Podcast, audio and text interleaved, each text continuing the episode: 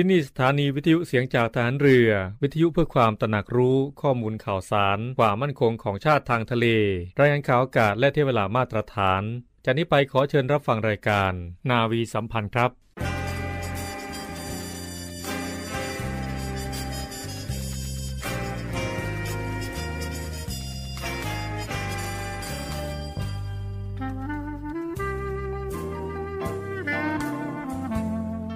นายทหาร นายตำรวจทุกคน รักษาคำปฏิญาณที่ได้ให้ไว้อย่างเคร่งครัด และตั้งใจปฏิบัติหน้าที่ด้วยความเที่ยงตรง เข้มแข็งและเสียสละ พร้อมทั้งหมั่นศึกษา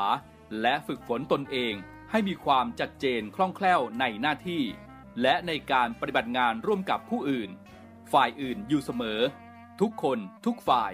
จะได้สามารถร่วมมือร่วมใจกัน สร้างสรรค์ความพัฒนาผาสุก ให้แก่ประชาชนและประเทศชาติ ได้ตามอุดมคติที่ตั้งมั่นไว้ตลอดไป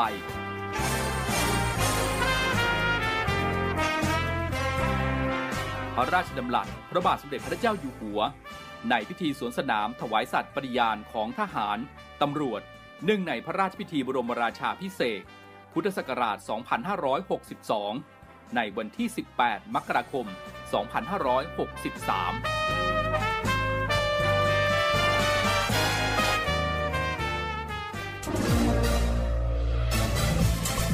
คุณกำลังฟังเสียงจากฐานเรือ ทุกความเคลื่อนไหวในทะเลฟ้าฝั่งรับฟังได้ที่นี่เสียงจากทหารเรือ กับช่วงเวลาของรายการนาวีสัมพันธ์ สวัสดีครับ ขอต้อนรับเข้าสู่รายการนาวีสัมพันธ์นะครับ เราพบกันเป็นประจำ นะครับ7โมงครึ่งถึง 8 โมงทางสถานีวิทยุในเครือข่ายเสียงจากทหารเรือนะครับออกอากาศพร้อมกันทั่วประเทศนะครับคุณผู้ฟังก็สามารถติดตามเรื่องราวข่าวสารของรายการนาวีสัมพันธ์ได้ทั่วประเทศพร้อมกันเลยนะครับ เช่นเคยครับวันนี้วันพระฤหัสบดีนะครับ ก็เป็นหน้าที่ของเราสองคนนะครับ ผมพันจ่าเอกชำนาญวงกระต่าย ผมพันจ่าเอกสุประชัยเหลือสืบชาติครับ ครับก็เป็นหน้าที่ของเราสองคนนะครับที่นำเสนอข่าวสารมาให้กับคุณผู้ฟังได้ติดตามกันนะ ในช่วงของรายการนาวีสัมพันธ์วันนี้สองคนแพ็คคู่เหมือนเดิมครับนะครับผมพี่สุภชัยอาทิตย์ที่แล้วก็ติดภารกิจจำเป็นมาไม่ได้นะครับ วันนี้เราก็กลับมานำเสนอเรื่องราวต่างๆสองคนนะครับ พูดถึงสภาพอากาศกันก่อนก็แล้วกันนะครับพี่สุภชัยหลายพื้นที่เองเนี่ย นะเจอทั้งฟ้า ทั้งลม ทั้งฝนนะครับ โดยเฉพาะภาคตะวันออกเฉียงเหนือ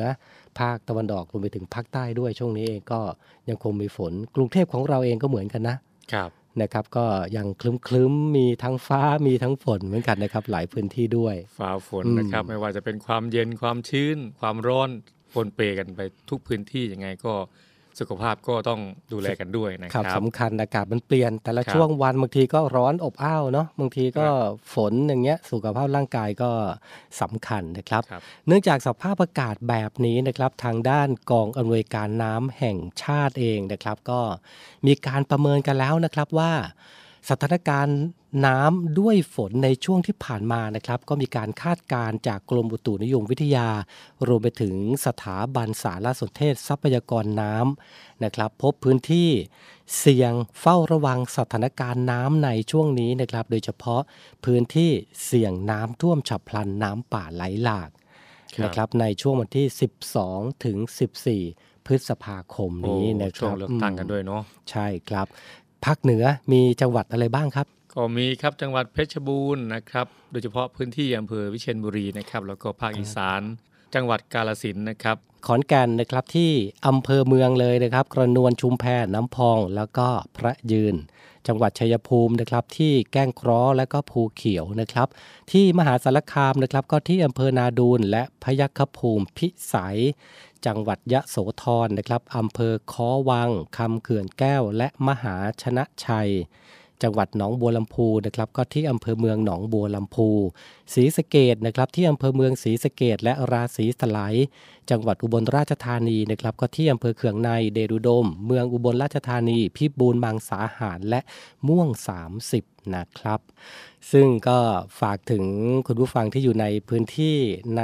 จังหวัดที่เราบอกไปเมื่อสักครู่นี้เฝ้าระวังน้ำท่วมกันแล้วกัน แล้วก็ฝากถึงเจ้าหน้าที่ด้วยนะครับให้ติดตามสภาพอากาศ แล้วก็สถานการณ์น้ำอย่างต่อเนื่องด้วยก็แล้วกันนะครับ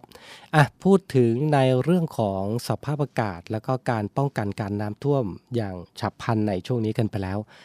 วันอาทิตย์ที่ผ่านมาก็เป็นการเลือกตั้งล่วงหน้าผ่านไปครับนะครับสัปดาห์นี้ 14 พฤษภาคม เป็นวันเลือกตั้งจริงแล้ว8นาฬิกาถึง 17นาฬิกาครับก็เข้าคูหา กากับเบอร์ที่ชใช่อบเนาะอืมเบอร์ที่ใช่ใช่ไหมพักที่ชอบว่านะครับ ชื่นชอบพักไหนหรือว่านโยบายของใครก็ให้ครับคะแนนกับบุคคลเหล่านั้นไปกับพักเหล่านั้นไปนะครับ ซึ่งในการเลือกตั้งแต่ละครั้งเนี่ยก็มักจะมีคนทำผิดกฎหมายเลือกตั้งนะพี่สุภชัยครับซึ่งบางครั้งเองเนี่ยกฎหมายเลือกตั้ง บางคนอาจจะประมาทครับหรือว่าเลินเล่อคิดว่า เอ้ย เรื่องแบบนี้มันผิดกฎหมายด้วยเหรอครับ นะครับมันเคยผิดหลายครั้งด้วยกันนะครับครับในการ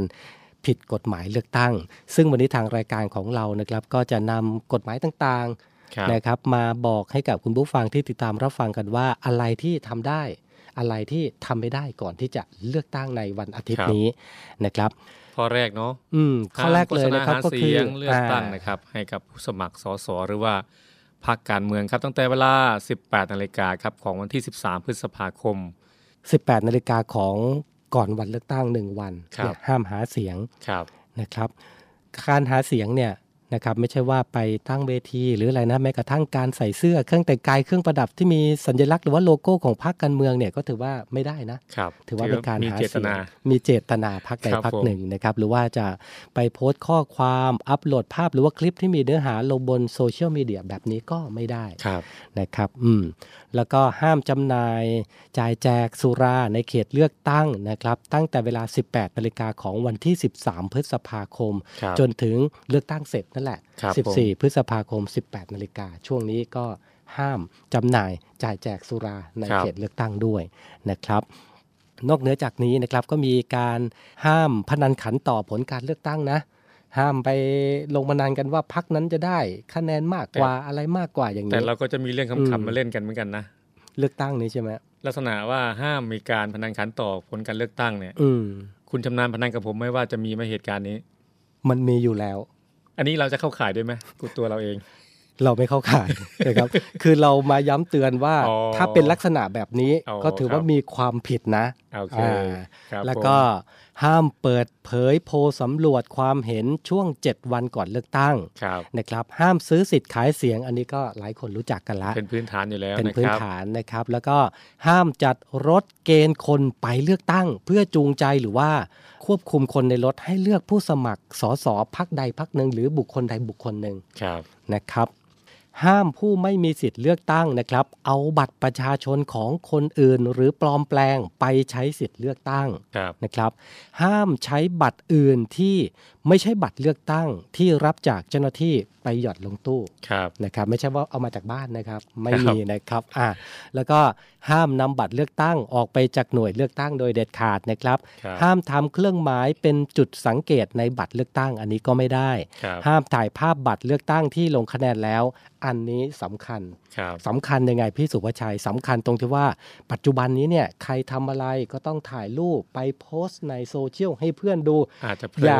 อเผลอนะครับเผลอคิดว่าทำด้วยความเอ๊ะเคยชินเรื่องแบบนี้มันผิดกฎหมายได้เหรือไม่ได้นะครับครับไม่ใช่ว่าผมจะเอาบัตรเลือกตั้งมาโชว์ถ่ายรูปแชะว่าอะฉันหยอดแล้วนะอะไรนะ แบบนี้ผมไม่ได้นะครับผิดกฎหมายเลือกตั้งนะครับหรือแม้แต่ห้ามโชว์บัตรเลือกตั้งที่กาแล้วเนี่ยให้คนอื่นดูนะครับเพื่อให้ทราบว่าตัวเองเนี่ยเลือกใครครัแบบบนี้ก็ผิดนะครับ ห้ามขัดขวางนวงเหนียวไม่ให้คนไปใช้สิทธิ์เลือกตั้งครับนะครับหรือว่าอาจจะเป็น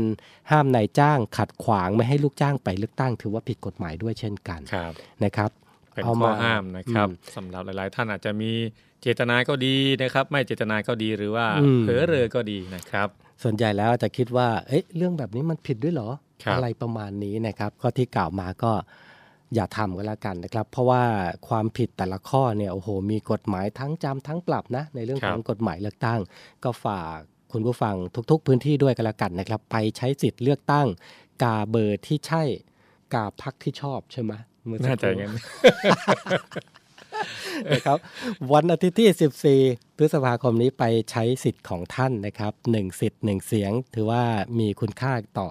ประเทศชาติของเรานะครับรบก็อย่าลืมสังเกตนะครับกรณีนะครับในการเลือกสสเขตก็จะเป็นบัตรสีม่วงนะครับ กรณีเลือกบัญชีรายชื่อนะครับ เลือกพรรคที่ท่านชอบก็จะเป็นสีเขียวยังไงก็ สังเกตอย่ากาสับกันนะครับ เพราะว่าหลายพื้นที่ส่วนใหญ่ก็จะทั้งกรณีสสเขตกับกรณีพักนี่อาจจะไม่ใช่เบอร์เดียวกันเป็นส่วนใหญ่นะครับยังไงก็สังเกตแล้วก็จำนิดนึงว่าท่านจะเลือกใครนะครับหนึ่งเสียงของท่านนะครับมีความสำคัญกับบ้านเมืองเราไงก็ 14 พฤษภาคมนี้8นาฬิกาถึง 17นาฬิกาก็อย่าลืมไปใช้สิทธิ์เลือกตั้งกันนะครับ ครับอะเราก็พูดถึงสภาพอากาศนะครับ แล้วก็การใช้สิทธิ์เลือกตั้งในวันที่ 14 พฤษภาคมที่แล้ว ทุกครั้งนะครับทุกสัปดาห์ในช่วงของรายการนาวีสัมพันธ์ของเราเองก็จะมีเรื่องราวของคุณหมอนะมาพูดคุยกันในเรื่องราวของสุขภาพต่างวันนี้ก็เช่นกันนะครับ สถานีสุขภาพของเราวันนี้พี่สุภชัยมีเรื่องอะไรครับครับ สัปดาห์ที่แล้วครับเป็นเรื่องโรค เส้นเลือดหัวใจตีบนะครับ สัปดาห์นี้ก็ยังคงอยู่กับคุณหมอ นาวเอกนายแพทย์พิทักษ์พงนนทชัยครับ หัวหน้าศูนย์หัวใจ โรงพยาบาลสมเด็จพระปิ่นเกล้ากรมแพทย์ทหารเรือนะครับ วันนี้ก็จะมาพูดคุยให้ความรู้เกี่ยวกับ วิธีการตรวจวินิจฉัยโรคเส้นเลือดหัวใจตีบกันนะครับ ไปพบกับนาวโทหญิงจิรัชยาศรีอรุณกันได้เลยนะครับ สถานีสุขภาพ สวัสดีค่ะ ต้อนรับเข้าสู่เรื่องราวสุขภาพจากทางรายการมาฝากทุกท่านกันอย่างต่อเนื่องนะคะ ซึ่งก็เป็นเรื่องราวของโรคหัวใจ ทางรายการยังคงอยู่กับคุณหมอนาวเอกนายแพทย์ พิทักษ์พงนนทชัยค่ะ คุณหมอหัวหน้าศูนย์ หัวใจโรงพยาบาลสมเด็จพระปิ่นเกล้ากรมแพทย์ทหารเรือนะคะที่มานำเสนอการต่อเนื่องกับเรื่องราวของโรคหัวใจ และโรคหลอดเลือดหัวใจตีบกันด้วยในครั้งนี้ค่ะ สวัสดีค่ะ คุณหมอค่ะ ครับ สวัสดีครับ ค่ะ ซึ่งตอนที่ผ่านมาเราก็ได้พูดคุยกันไปเบื้องต้นแล้วนะว่า โรคหลอดเลือดหัวใจตีบ คืออะไรมีอาการเตือนเป็นอย่างไร แล้วก็มีปัจจัยเสี่ยงใดบ้างที่ทำให้เกิดโรคหลอดเลือดหัวใจตีบ ซึ่งก็ถือได้ว่าเป็นโรคที่ทำให้มีคนไทยเสียชีวิตค่อนข้างสูงเลยทีเดียวนั้นก็มีหนึ่งข้อมูลดีๆ ที่มาประชาสัมพันธ์กันอย่างต่อเนื่องค่ะ วันนี้เราจะมานำเสนอกันถึงเรื่องราวของวิธีการตรวจวินิจฉัยนะว่าทางการแพทย์มีวิธีการตรวจอย่างไรหรือว่ารู้ได้อย่างไรว่าเป็นโรคหลอดเลือดหัวใจตีบค่ะ ต้องเรียนถามคุณหมอในเบื้องต้นก่อนว่าเราจะตรวจวินิจฉัยคนไข้อย่างไรบ้างค่ะ ครับในกรณีที่เราสงสัยเส้นเลือดหัวใจตีบนะครับสำหรับที่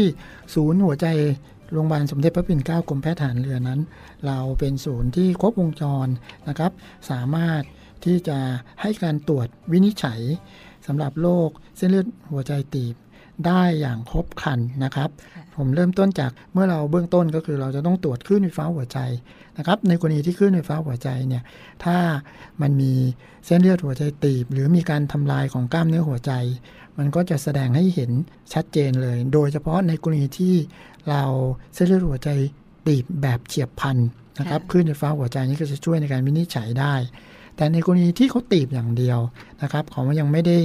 มีความเสียหาย มันยังไม่ได้ก่อความเสียหายคลื่นไฟฟ้าหัวใจพวกนี้ก็จะอยู่ในเกณฑ์ปกตินะครับ แล้วก็นอกจากนี้ในกรณีที่คุณหมอเขาสงสัยว่าเอ๊ะอาการเจ็บหน้าอกนี้มันเพิ่งเป็นใหม่ ๆ มันเฉียบพลันหรือเปล่า คุณหมอเขาก็จะตรวจเลือดเพิ่มเติมนะครับ ก็จะตรวจดูการทำงานของกล้ามเนื้อหัวใจ ถ้ามีผลค่าของกล้ามเนื้อหัวใจตายขึ้นนะครับ อันนี้เขาก็จะเป็นเส้นเลือดหัวใจตีบเฉียบพลันเขาก็จะ admit แล้วก็ให้การรักษาผู้ป่วยไปเลย แต่ในกรณีที่ไม่เฉียบพลันนะครับ การตรวจอันต่อไปก็คือการตรวจ echo หรือ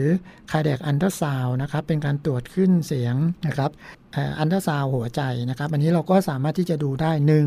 ดูการทำงานของกล้ามเนื้อหัวใจนะครับ บีบตัวดีไหมกล้ามเนื้อบีบตัวดีไหมมีผนังไหน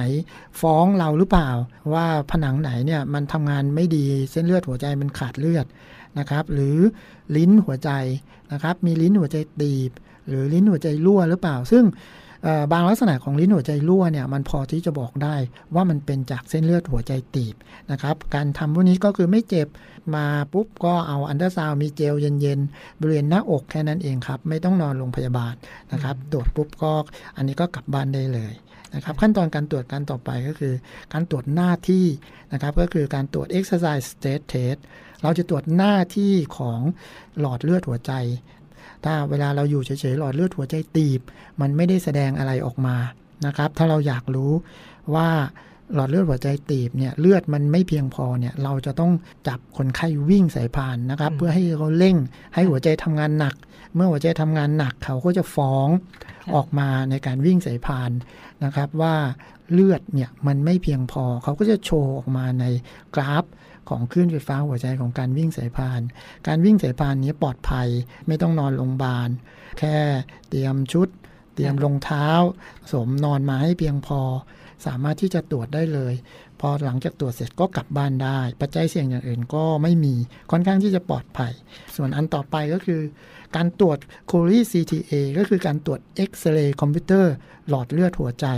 อันนี้เป็นการตรวจโครงสร้างเลย เราอยากที่จะรู้ว่าหลอดเลือดหัวใจตีบ หรือตันตรงไหนนะครับ เดี๋ยวนี้เทคโนโลยีสมัยใหม่ ก็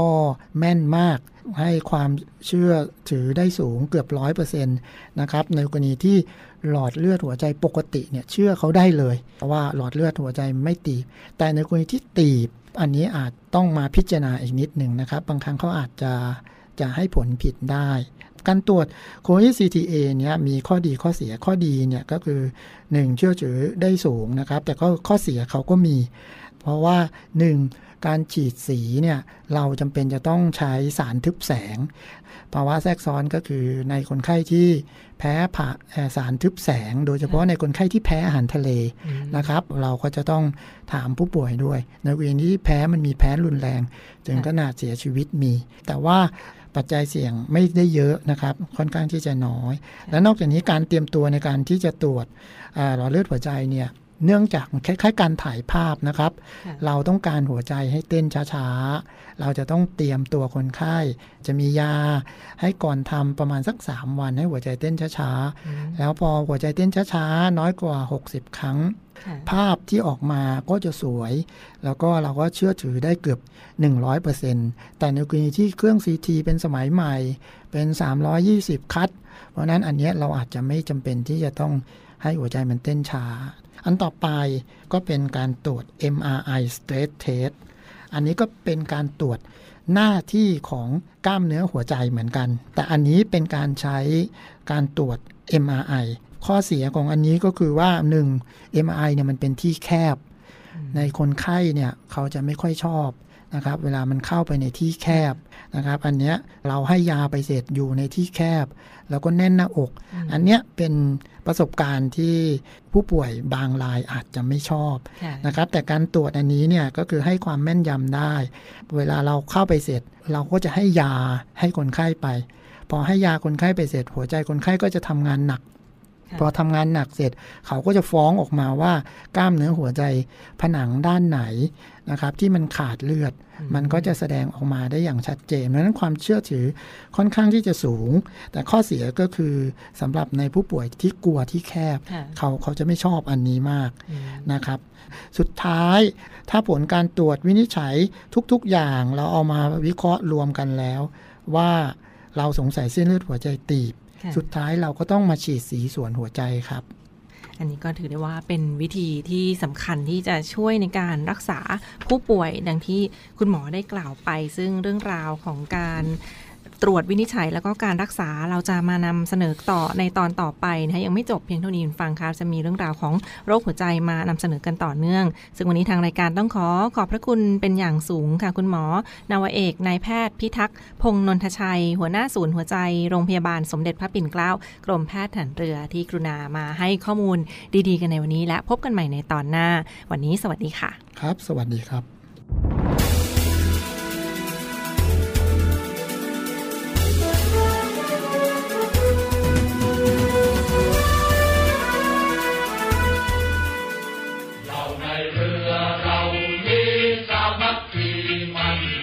โรงเรียนในเรือร่วมกับสามสมอสมาคม ขอเชิญชวนเข้าร่วมกิจกรรมเสวนา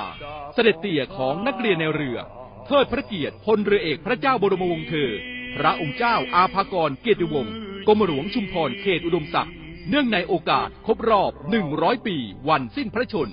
ในวันจันทร์ที่ 15 พฤษภาคม 2566 เวลา 9นาฬิกา30 นาที โดยมีผู้ให้ความรู้งานเสวนาได้แก่ หม่อมราชวงศ์อภิเดชอาภากร พลเรือเอกไพโรธแก่นสาร พลเรือเอกจุมพลลุมพิกานนท์ และผู้ช่วยศาสตราจารย์ดรรังสิพันธ์แข่งขัน และมีคุณเบสออนทีมรักษาผล เป็นพิธีกรดำเนินการเสวนา ณ หอประชุมพุติอนันต์กองบัญชาการโรงเรียนนายเรืออำเภอเมือง จังหวัดสมุทรปราการ ผู้ที่สนใจสามารถติดตามรับชมการถ่ายทอดสด ทางเฟซบุ๊กกองทัพเรือ Royal Thai Navy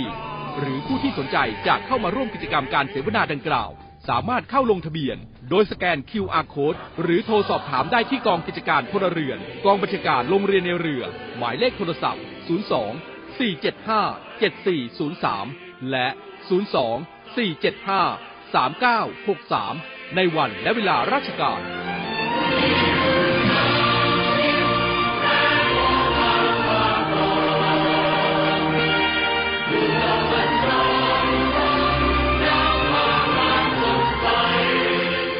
สถานีสุขภาพผ่านไปนะครับก็ทำให้คุณผู้ฟังหลาย ๆ ท่านเองนะได้เรียนรู้แล้วก็รู้วิธีการต่าง ๆ ของโรคภัยไข้เจ็บต่าง ๆ ในช่วงของสถานีสุขภาพของเรานะครับที่นำมาฝากกันเป็นประจำนะครับ ช่วงนี้ก็มาติดตามข่าวสารและภารกิจของกองทัพเรือกันบ้างนะครับ ในต้นสัปดาห์นะครับ ก็มีการเปิดการฝึกกะลัด 2023 ผ่านไปนะครับ ซึ่งมีพิธีเปิดกันนะครับ บนเรือหลวงนเรศวรท่าเรือแหลมเทียนอำเภอสัตหีบจังหวัดชนบุรีนะครับ ซึ่งการฝึกผสมกะลัด 2023 นี้นะครับ ถ้าพูดถึงคำว่าการฝึกกะลัดแล้วเนี่ยหลายๆ คนคุ้นชื่อนี้ดีกันแล้วนะครับครับผม การฝึกนี้นะครับมีวัตถุประสงค์ก็เพื่อเป็นการสร้างความสัมพันธ์อันดีนะครับระหว่างกองทัพเรือทั้งสองประเทศ แล้วร่วมกันพัฒนาความสามารถของกำลังพลในการปฏิบัติการร่วมกันในทุกระดับนะครับเป็นการเสริมสร้างความเข้าใจอันดีในการปฏิบัติการ และยกระดับขีดความสามารถจากสถานการณ์ทางทะเลต่างๆ ด้วย ระหว่างกองทัพเรือไทยกับกองทัพเรือสหรัฐนะครับครับ พูดถึงการฝึกกลัดนะครับ ก็มีการฝึกมาแล้ว 28 ครั้งด้วยกันนะครับ ในปีนี้ครับทำการฝึกในช่วงวันที่ 6 ถึง 17 พฤษภาคม รวมทั้งสิ้น 12 วันด้วยกันนะครับ ซึ่งการฝึกในท่าก็ผ่านพ้นไปนะครับ ระหว่างวันที่ 6 ถึง 11 พฤษภาคม ในพื้นที่สัตหีบและจังหวัดระยอง ในการฝึกครั้งต่อไปนะครับ มีการฝึก ในทะเล 3 วันด้วยกันก็คือ 12 ถึง 14 พฤษภาคม โดยมีหัวข้อการฝึกในครั้งนี้นะครับ ก็ได้แก่ การตระหนักรู้ภาพสถานการณ์ทางทะเล การค้นหาและช่วยเหลือผู้ประสบภัยในทะเล การปฏิบัติการทางเรือสาขาต่างๆนะครับ มีการประลองยุทธกันด้วย การฝึกปราบเรือดำน้ำนะครับ การฝึกรับส่งอากาศยาน การป้องกันภัยทางอากาศ ดำเนินการฝึกในพื้นที่อ่าวไทยตอนบนนะครับในการฝึกครั้งนี้ ก็มีเรือเข้าร่วมในการฝึก 4ลำนะครับก็ประกอบด้วยเรือหลวงนเรศวรเรือหลวงภูมิพลอดุลยเดชเรือหลวงบางประกง จากกองทัพเรือนะครับแล้วก็เรือ USS Mobile จากกองทัพเรือสหรัฐ อากาศยาน 4 ประเภทนะครับจากกองการบินทหารเรือ และจากกองทัพเรือสหรัฐนะครับ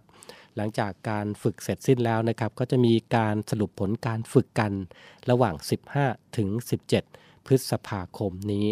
นะครับ ซึ่งการฝึกในแต่ละครั้งเองก็ถือว่าเป็นการเพิ่มพูนความรู้นะพี่สุวชัยครับผมให้กับกำลังพลในการฝึกจะได้เรียนรู้เทคโนโลยีใหม่ ๆ ของกองทัพเรือสหรัฐว่าครับเขามีเทคนิคยังไงอาวุธ ทันสมัยมากน้อยแค่ไหนเขาพัฒนาการไปเรื่อยเนาะอเมริใช่กาใช่ครับเขามีกลยุทธ์ในการลบอย่างไรนะครับครับ ก็ถือว่าเป็นอีกหนึ่งอย่างหนึ่งอีเวนต์การฝึกเลยนะครับ ที่มีประโยชน์กับกำลังพลกองทัพเรือของของบ้านเรามาก ๆเลยนะครับ และอีกทุกครั้งนะครับก็ได้ประโยชน์ในพื้นที่การฝึกด้วยครับผมนะครับให้กับพี่น้องประชาชนด้วยนะครับอะก็เป็นการฝึกกลัด 2023 ในปีนี้นะครับ ครับก็มาต่อที่ข่าวขอเชิญร่วมฟังการเสวนาเสด็จเตียของนักเรียนในเรือครับ เนื่องในโอกาสครบรอบ 100 ปี วันสิ้นพระชนนะครับ ของพลเรือเอกพระเจ้าบรมวงศ์เธอ พระองค์เจ้าอาภากรเกียรติวงศ์กรมหลวงชุมพรเขตดมศักดิ์ครับ ซึ่งก็จัดโดยโรงเรียนในเรือครับ ร่วมกับ 3 สมอสมาคมครับในวันจันทร์ที่ 15 พฤษภาคมนี้ครับ เวลา 10 นาฬิกาครับณหอประชุมภูติอนันต์โรงเรียนในเรืออำเภอเมือง จังหวัดสมุทรปราการนะครับ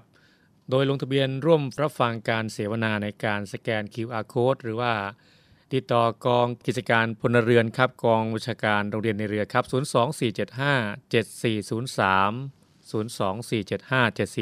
024757403 แล้วก็ 024753963 นะครับ 024753963 หรือว่าติดตามการถ่ายทอดสดทาง Facebook Royal Thai Navy 10นาฬิกาครับวันจันทร์ที่ 15 พฤษภาคมนี้นะครับ ครับใครที่ลงทะเบียนไม่ทัน หรือว่าไม่ได้ลงทะเบียนก็ครับสามารถรับชมการถ่ายทอดสดครับของเราได้นะครับ ผ่าน Facebook Royal Thai Navy นะครับ 15 พฤษภาคมนี้นะครับ ปิดท้ายกันดีกว่าพี่สุภชัย ย้ำกันเนาะอืมเลือกคนที่รักเลือกพักที่ใช่คนที่รักพักที่ใช่ใช่อ่านะครับ 14 พฤจำษได้แล้วภาคมนี้นะครับ วันนี้ ทางรายการนาวีสัมพันธ์ของเราประจำวันนี้นะครับ ก็หมดเวลาลงแล้วนะครับ ขอบพระคุณทุกท่านด้วยนะครับสำหรับการติดตามรับฟังนะครับ วันนี้ผมพันจ่าเอกชำนาญวงกระต่าย ผมพันจ่าเอกสุประชัยเหลือสืบชาตินะครับ ยังไงก็รักษาสุขภาพกันด้วยนะครับ ดินฟ้าอากาศเป็นเช่นนี้ยังไงก็ด้วยความห่วงใยจากทีมงานรายการนาวีสัมพันธ์ทุกท่านนะครับ สวัสดีครับ สวัสดีครับ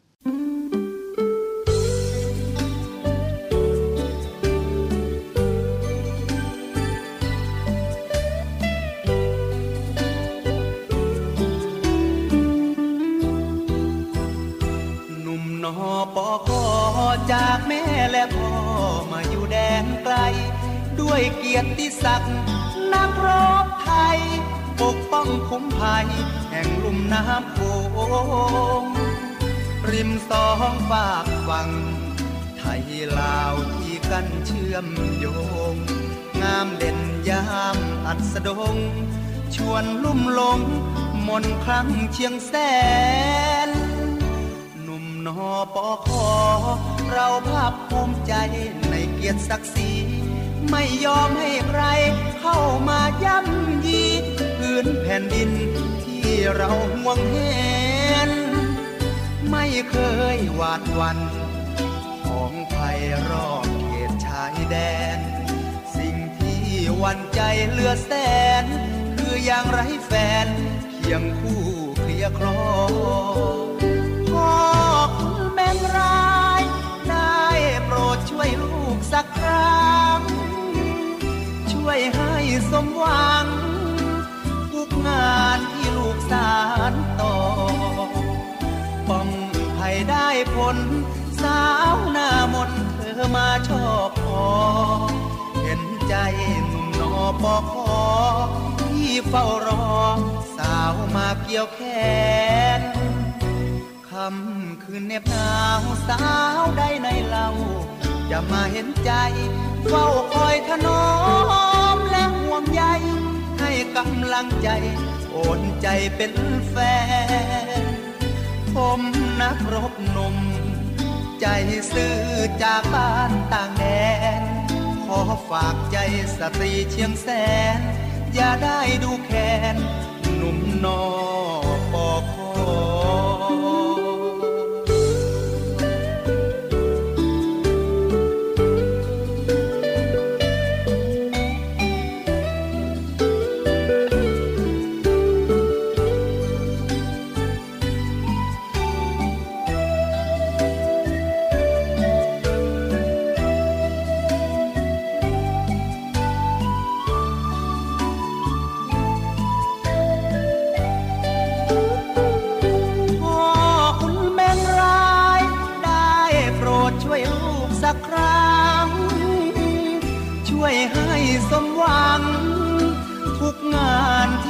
สารต่อ ป้องภัยได้ผล สาวหน้ามนเธอมาชอบพอ เห็นใจหนุ่มนอปอคอที่เฝ้ารอ สาวมาเกี่ยวแขนคำคืนเน็บหนาวสาวได้ในเรา จะมาเห็นใจ เฝ้าคอยถนอมและห่วงใยให้กำลังใจ โอนใจเป็นแฟน ผมนักรบหนุ่ม ใจซื่อจากบ้านต่างแดน ขอฝากใจสตรีเชียงแสน อย่าได้ดูแคนหนุ่มนอปอคอ